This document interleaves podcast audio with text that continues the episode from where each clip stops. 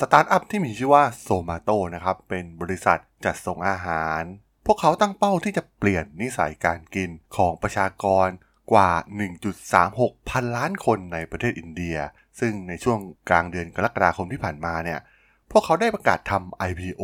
และได้ทำให้บริษัทมีมูลค่าสูงถึง 12,000 ล้านดอลลาร์สหรัฐ พวกเขามีกลยุทธ์อย่างไรนะครับ ที่สามารถทำได้สำเร็จไปรับฟังกันได้เลยครับผม You are listening to Geek Forever podcast. Open your world with technology.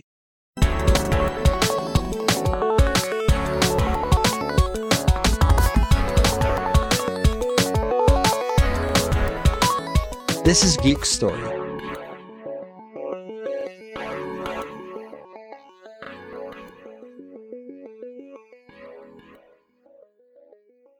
สวัสดีครับ ผมดลธราดลจากดลบล็อกนะครับ และนี่คือรายการ Geek Story นะครับ รายการที่มาเล่าเรื่องราวประวัตินักธุรกิจนักเทคโนโลยี เรื่องราวทางธุรกิจที่มีความน่าสนใจนะครับ ต้องบอกว่าความน่าสนใจของ Zomato ก็คือ แม้พวกเขาเนี่ยจะดำเนินธุรกิจอาหารแบบดั้งเดิมนะครับ แต่ Zomato เนี่ยเป็นตัวอย่างที่ดีของบริษัทเทคโนโลยีสมัยใหม่ โดยแอปตัวนี้เนี่ยดำเนินธุรกิจส่งอาหารพร้อมรับประทานไปยังบ้าน โดยที่ตัวของพวกเขาเองเนี่ยแทบจะไม่ต้องมีหน้าร้าน โกดัง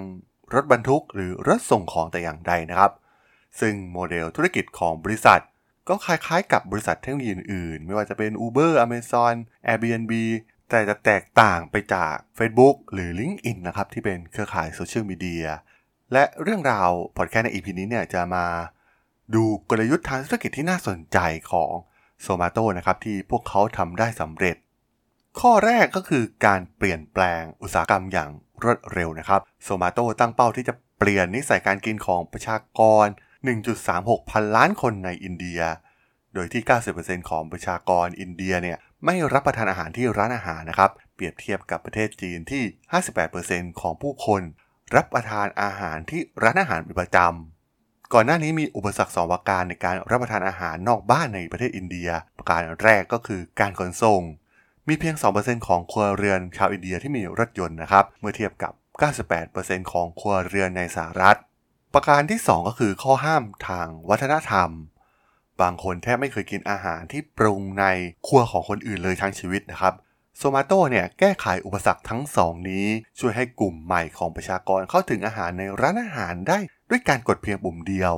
นอกจากนี้ยังช่วยลดอุปสรรคทางวัฒนธรรม ด้วยการสนับสนุนให้ผู้ใช้เนี่ย เข้ามาแสดงความคิดเห็นกันนะครับ ผู้คนจะไม่ค่อยเต็มใจลองทานอาหารในร้านอาหาร พวกเขาจะเปิดใจเมื่อเห็นสมาชิกในครอบครัวของตนเอง หรือคนจากกลุ่มวันนะและกลุ่มเพื่อนฝูงของพวกเขาเนี่ยมีการแชร์ข้อมูลเข้ามานะครับ และให้คำแนะนำเกี่ยวกับอาหาร และร้านอาหารมากกว่า แม้ว่าหลายคนเนี่ยอาจจะรู้สึกคุ้นเคยกับแอปส่งอาหาร แต่โซมาโตเปลี่ยนนิสัยการกินของผู้คนจำนวนมาก ในประเทศอินเดียนะครับ ซึ่งถือว่าเป็นเรื่องที่ท้าทายอย่างมาก ก็ต้องบอกว่าพวกเขาก็มีความทะเยอทะยานไม่น้อยกว่าที่ Uber หรือ Airbnb ตั้งใจจะทำเลยก็ว่าได้นะครับ Uber เนี่ยทำให้คนนับล้านเรียกรถจากคนแปลกหน้า และตอนนี้มีบริการเรียกรถผ่าน Uber มากกว่าบริษัทแท็กซี่ใด ๆ ในโลก หรือบริษัทอย่าง Airbnb อำนวยความสะดวกให้เข้าพักบ้านคนแปลกหน้า และเสนอห้องพักมากกว่าเครือโรงแรมใด ๆ ในโลก ซึ่งก็ต้องขอขอบคุณบริษัทเหล่านี้นะครับที่ทำให้ผู้คนไม่จำเป็นต้องมีห้องครัว รถ และบ้านของตนเองอีกต่อไป และสามารถใช้ชีวิตอย่างสะดวกสบายได้ โดยที่ไม่ต้องเสี่ยงกับการลงทุนในสินทรัพย์ด้อยค่าเหล่านี้ ข้อ2นะครับการใช้ต้นทุนที่ต่ำและเข้าใจวัฒนธรรมท้องถิ่น Google Search Airbnb Yelp Uber LinkedIn และ Facebook มีคุณสมบัติอย่างหนึ่งนะครับที่คล้ายคลึงกัน พวกเขามีโมเดลเสมือนจริงที่ ปรับสเกลได้ ซึ่งสามารถขยายได้แบบทวีคูณ ด้วยต้นทุนที่เพิ่มขึ้นเพียงเล็กน้อยเท่านั้นนะครับ สิ่งนี้เป็นสิ่งที่แตกต่างจากบริษัท ยักษ์ใหญ่ในอดีตไม่ว่าจะเป็น Ford เอง Target ที่ต้องการที่ดิน โรงงาน ศูนย์กระจายสินค้า หรือคลังสินค้าเพื่อขยายกิจการกล่าวอีกในหนึ่งก็คือบริษัทด้านเทคโนโลยีเนี่ยสามารถขยายรายได้ และงบกำไรขาดทุน โดยไม่ต้องเพิ่มในงบดุลนะครับ โซมาโตกลายเป็นบริษัทที่มีมูลค่าหลายพันล้านเหรียญโดยไม่ได้เป็นเจ้าของร้านอาหารใด ๆ เลยด้วยซ้ำอย่างไรก็ตามนะครับโซมาโตแตกต่างจากยักษ์ใหญ่ด้านเทคโนโลยีอื่น ๆ ในแง่สำคัญอย่างหนึ่งก็คือ เมื่อบริษัทอย่าง Google หรือ Facebook เนี่ยเปิดให้บริการในต่างประเทศนะครับ โดยแทบไม่ต้องเปิดออฟฟิศในสถานที่นั้นๆ ในทางตรงกันข้ามโซมาโตจะเข้าสู่เมืองใหม่ หลังจากสร้างความสัมพันธ์กับร้านอาหารท้องถิ่น ประเมินข้อเสนอและทำงานร่วมกับพวกเขาเพื่อปรับปรุงเมนูและราคาให้เหมาะสมก่อน นอกจากนี้ยังมีการประเมินและแต่งตั้งตัวแทนจัดส่งในพื้นที่ ดังนั้นโซมาโตจึงลงทุนจำนวนมาก ในความสัมพันธ์ในท้องถิ่น และความรู้ในท้องถิ่น ซึ่งเป็นสินทรัพย์ที่คู่แข่งไม่สามารถเรียนแบบได้ง่าย ๆ นั่นเอง ส่วนที่ 3 ก็คือความใกล้ชิดกับลูกค้า บริษัทเทคโนโลยีสมัยใหม่ รวบรวมจัดเก็บจัดระเบียบ และวิเคราะห์ข้อมูลผู้ใช้เป็นเวลาหลายปี ซึ่งข้อมูลเหล่านี้เนี่ยเปรียบเสมือนทองคำนะครับ เนื่องจากช่วยให้บริษัทต่างๆ สามารถใช้โฆษณาที่ตรงเป้าหมาย และปรับแต่งประสบการณ์ของลูกค้าได้ตามแต่ละบุคคล ความแตกต่างที่สำคัญระหว่างลูกค้าที่เดินเข้าไปในซูเปอร์มาร์เก็ตของ Walmart กับร้านค้าออนไลน์ของ Amazon ก็คือ Amazon จะจัดระเบียบร้านค้าใหม่ทั้งหมดทันที ไม่ว่าจะเป็น layer จอแสดงผลการนำเสนอผลิตภัณฑ์ ในลักษณะที่ปรับแต่งให้เหมาะกับลูกค้ารายนั้นได้แบบทันที ในทำนองเดียวกัน Zomato หรือ Uber Eats สามารถติดตามรสนิยมของลูกค้า ความต้องการส่วนลดและความชอบในแง่ของอาหาร เวลาจะส่งและราคา รวมถึงข้อมูลเชิงลึก และรวมข้อมูลเชิงลึกเหล่านั้นเข้ากับเทรนด์อาหารท้องถิ่น ฤดูกาลวันหยุดและเทศกาลต่างๆ ได้ ซึ่งทำให้พวกเขาสามารถเสนอเมนูที่กำหนดเองได้ในทันที ความใกล้ชิดกับลูกค้าในระดับนี้เนี่ยจะเพิ่มค่าใช้จ่ายในการเปลี่ยนลูกค้าทำให้เกิดอุปสรรคสำคัญในการเข้ามาของผู้เล่นใหม่นั่นเองสำหรับบริษัทเทคโนโลยีสมัยใหม่ส่วนใหญ่ ยิ่งเครือข่ายใหญ่ บริษัทยิ่งมีค่ามากขึ้น ผ่านเอฟเฟกต์เครือข่ายหรือ Network Effect นะครับ ซึ่งมี 3 ประเภทก็คือเอฟเฟกต์เครือข่ายโดยตรงเอฟเฟกต์เครือข่ายโดยอ้อม และเอฟเฟกต์เครือข่ายข้อมูล บริษัทเทคโนโลยีอย่าง Facebook และ LinkedIn ได้รับประโยชน์จากผลกระทบจากเครือข่ายโดยตรงนะครับ ลูกค้าใหม่แต่ละรายที่เข้าร่วม Facebook หรือ LinkedIn สร้างมูลค่าให้กับลูกค้าที่มีอยู่ เนื่องจากตอนนี้ลูกค้าทั้งสองสามารถลิงก์โดยตรงถึงกันได้ แม้ว่าจะอยู่ในสถานที่ที่ต่างกัน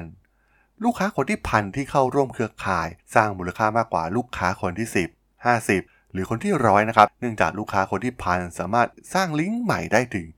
999 ลิงก์ ในขณะที่ลูกค้าคนที่ 10 สามารถสร้างลิงก์ได้เพียง 9 ลิงก์เท่านั้น บริษัทเทคโนโลยีอย่าง Netflix Amazon Uber หรือ Zomato นะครับไม่มีผลกระทบต่อเครือข่ายโดยตรง หากลูกค้าใหม่เข้าร่วม Zomato พวกเขาจะไม่สร้างเครือข่ายใหม่โดยตรงกับลูกค้า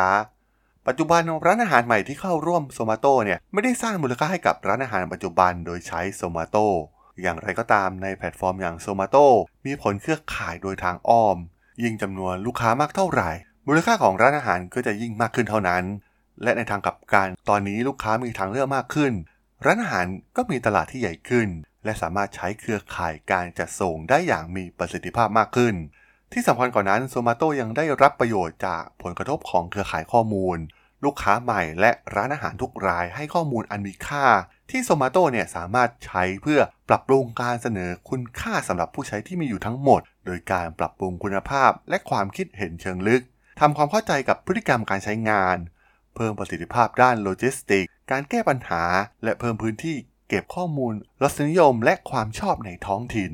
เทคโนโลยี Machine Learning เนี่ยสามารถปรับปรุงข้อมูลเชิงลึกเหล่านี้ได้อย่างต่อเนื่อง ตอนนี้โซมาโตสามารถให้คำแนะนำที่เป็นส่วนตัวมากขึ้นสำหรับลูกค้าแต่ละราย และเชื่อมต่อร้านอาหารกับลูกค้าเป้าหมายได้ดีขึ้น โดยอาศัยการเรียนรู้ร่วมกันในฐานลูกค้านั่นเอง การปรับปรุงนี้เมื่อประกอบกับการเพิ่มจำนวนตัวแทนจัดส่ง และร้านอาหารที่มีความดึงดูด รวมถึงตลาดที่มีขนาดใหญ่ขึ้น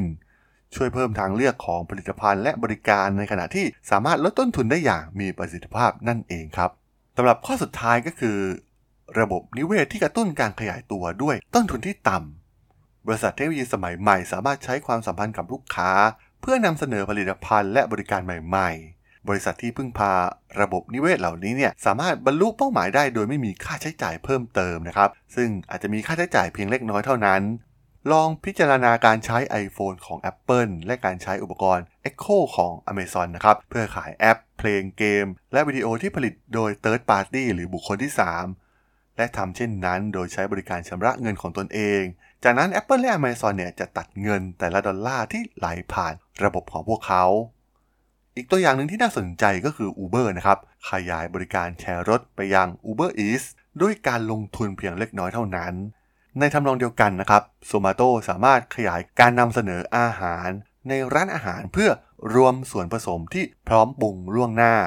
ซึ่งอันที่จริงแล้วเนี่ยมันใช้ประโยชน์จาก ความสัมพันธ์กับร้านอาหารเพื่อจัดหาวัตถุดิบสำหรับพวกเขานั่นเอง Google Search Microsoft Twitter และ Facebook สามารถเพิ่มรายได้ด้วยต้นทุนผันแปรที่น้อยที่สุด การทำ Copy ระบบปฏิบัติการ Windows 10 หรือให้บริการลูกค้าของ Google หรือ Facebook รายอื่นๆ เนี่ยมีค่าใช้จ่ายค่อนข้างน้อย นั่นทำให้อัตรากำไรขั้นต้นของธุรกิจอย่าง Facebook เนี่ยสูงถึง 80-85%เลยทีเดียว อย่างไรก็ตามนะครับ แนวคิดเดียวกันนี้เนี่ยใช้ไม่ได้กับ Uber, Airbnb, Amazon และ Zomato รายได้ส่วนใหญ่ของพวกเขาเนี่ยจะถูกส่งต่อไปยังซัพพลายเออร์ เช่น ร้านอาหารในเคสของ Zomato คนขับรถในเคสของ Uber และเจ้าของบ้านในเคสของ Airbnb นอกจากนี้ Amazon และ Zomato เนี่ยยังต้องจ่ายเงินให้กับตัวแทนจัดส่งอีกด้วย แต่การสเกลขนาดของธุรกิจ ความรู้เกี่ยวกับซัพพลายเออร์ และการเพิ่มอำนาจต่อรอง ช่วยลดต้นทุนผันแปรเหล่านั้นได้นะครับ เทคโนโลยีแห่งอนาคต ไม่ว่าจะเป็นโดรนหุ่นยนต์ และยานยนต์ไร้คนขับ สามารถลดต้นทุนการจัดส่งได้อีก ซึ่งทำให้ผลกำไรที่ได้รับจากแต่ละธุรกรรม โดยการปรับปรุงรายได้และลดค่าใช้จ่ายต่อหน่วย การเติบโตอย่างรวดเร็วเนี่ยจึงกลายเป็นส่วนสำคัญของกลยุทธ์ของบริษัทเหล่านี้ เป็นที่น่าสังเกตนะครับว่าบริษัทเทคโนโลยีที่เน้นกลยุทธ์ในรูปแบบเดียวกันนี้ ได้รับการประเมินมูลค่ามหาศาลมาก ในยุคศตวรรษที่ 21 ณ เดือนกรกฎาคมปี 2021 มูลค่าตลาดรวมของบริษัท Facebook Apple Amazon Netflix Google บวกกับ Microsoft อยู่ที่เกือบ 9 ล้านล้านเหรียญสหรัฐ ซึ่งสูงกว่า GDP ของทุกประเทศในโลก ยกเว้นเพียงแค่ 2 ประเทศเท่านั้น ยักษ์ใหญ่ทางด้านเทคโนโลยีในปัจจุบันต้องเปรียบเทียบกับยักษ์ใหญ่ในอุตสาหกรรมแห่งศตวรรษที่ 20 ไม่ว่าจะเป็น Ford Motor General Electric Standard Oil หรือ Union Pacific เป็นต้น บริษัทเหล่านั้นเนี่ยเปลี่ยนอุตสาหกรรมและสังคม พวกเขาต้องการเงินลงทุนจำนวนมาก ซึ่งใช้เวลาในการสร้างธุรกิจหลายสิบปีขึ้นไปนะครับ ดังนั้นการประเมินมูลค่าที่สูงของโซมาโตจึงไม่น่าแปลกใจเลย เพราะท้ายที่สุด มันคือบริษัทเทคโนโลยีที่ได้รับการพิสูจน์แล้วว่ามีเป้าหมายที่จะเปลี่ยนแปลงนิสัยการกินของประเทศที่มีประชากรนับพันล้านคนอย่างอินเดียได้สำเร็จนั่นเองครับผมสำหรับเรื่องราวของ Zomato ใน EP นี้เนี่ยผมก็ต้องขอจบไว้เพียงเท่านี้ก่อนนะครับสำหรับเพื่อนๆที่สนใจเรื่องราวประวัตินักธุรกิจ นักเทคโนโลยีเรื่องราวทางธุรกิจที่มีความน่าสนใจ ที่ผมจะมาเล่าให้ฟังผ่านรายการ Geek Story ก็สามารถติดตามมาได้นะครับทางช่อง Geek Forever Podcast ตอนนี้ก็มีอยู่ใน แพลตฟอร์มหลักๆ ทั้ง Podbean Apple Podcast Google Podcast Spotify YouTube แล้วก็จะมีการอัปโหลดลงแพลตฟอร์ม Blockdit ในทุกๆ ตอนอยู่แล้วนะครับ ถ้าอย่างไรก็ฝากกด Follow ฝากกด Subscribe กันด้วยนะครับ แล้วก็ยังมีช่องทางหนึ่งในส่วนของ Line แอดที่แอดทราดน t h a r a d s o l สามารถแอดเข้ามาพูดคุยกันได้นะครับ ผมก็จะส่งสาระดีๆพอดแคสต์ดีๆให้ท่านเป็นประจำอยู่แล้วด้วยนะครับ ถ้าอย่างไรก็ฝากติดตามทางช่องทางต่างๆกันด้วยนะครับ สำหรับใน EP นี้เนี่ยผมก็ต้องขอลาไปก่อนนะครับ เจอกันใหม่ใน EP หน้านะครับผม สวัสดีครับ